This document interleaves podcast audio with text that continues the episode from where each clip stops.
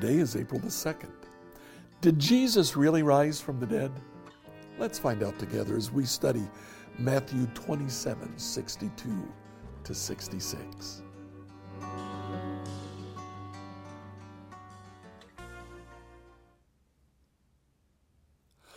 All throughout the story of Jesus' death, burial, and resurrection, we find a mixture of Jewish and Roman realities.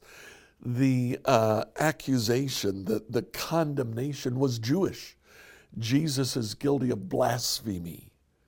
It's not something the Romans would have considered a valid uh, accusation. But the condemnation, the crucifixion, was all Roman. Jews didn't crucify, Romans crucified. The burial was done by Jewish customs. John is specific in pointing out that Joseph of Arimathea and Nicodemus followed the Jewish customs of burial. But then a guard was placed at the tomb. That was a Roman reality. In Matthew chapter 27, starting in verse 62, the next day on the Sabbath, the leading priests and Pharisees went to see Pilate. They told him, Sir, we remember that while that deceiver once said, but while he was still alive, after three days I'll rise from the dead. So we request that you seal the tomb until the third day. This will prevent his disciples from coming and stealing his body and then telling everyone he was raised from the dead. If that happens, we'll be worse off than we were at first. Pilate replied, Take guards, secure it the best you can. So they sealed the tomb and posted guards to protect it. Now, um, the, the, the facts of the story here are clear. Jewish leaders understood clearly that Jesus said that he would rise again on the third day. So uh, they suspected that his followers might steal the body and then say, See, he's risen. Um, to prevent against that, they placed, they had Pilate place a Roman guard at the tomb. They sealed the tomb. I kind of doubt that this was an official uh, Roman governmental seal. It was more likely just a seal that indicates if there's been tampering. If somebody rolls the stone away and rolls it back, the seal would be broken. The guard is now watching at the tomb. Matthew chapter 28, we have the story of the resurrection. Two angels come down, they sit by the side of the tomb. In verse 4, the guards shook with fear when they saw him. They fell into a dead faint. When the guards saw what was going on, they literally fainted from fear.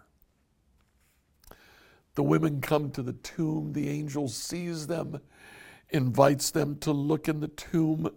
They run uh, to tell the disciples what's going on. Matthew chapter 28, verse 11 As the women were on their way, some of the guards went into the city and told the leading priests what had happened. A meeting with the elders was called. They decided to give the soldiers a large bribe. They told the soldiers, You must say, Jesus' disciples came during the night while we were sleeping. They stole his body. If the governor hears about it, we'll stand up for you so that you, so that you won't get in trouble. So the guards accepted the bribe. They said what they were told to say. Their story spread widely among the Jews. They still tell it today. The Roman soldiers went to the Jewish leaders. Why didn't they go to their own leaders? Because there was a penalty for not keeping guard. That penalty was death. They went to the Jewish leaders to explain the predicament. Jesus really rose from the dead. The Romans wouldn't believe it. I'm not even sure the Jewish leaders believed it, even after hearing the guards. So they bribed them and they told the, the, the guards that uh, they would run interference for him with the governor. Uh, the story that they told continues to be told today. Even today, there are those who say that no, the disciples stole Jesus' body. Um, the problem is there were eyewitnesses to Jesus' resurrection. The problem is what would have happened if the disciples had come to steal Jesus' body? Didn't happen. The guards were not put to death. They lived on, wealthier, because now they had a bribe. The problem is the story that the guards told was nonsense. While we were asleep, his disciples came to steal his body. How would they know that if they were asleep? How would they know who stole the body if they were all asleep? The reality is, the one explanation that answers all of the evidence that we have before us is that Jesus rose from the dead. Now, the reason Matthew goes into such detail about the guards, two simple reasons authenticity, because that's what happened, and apologetics.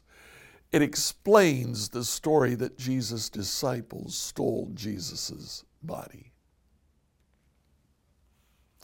Did Jesus really rise from the dead? You bet. That, together with his crucifixion, is the center of all Christianity.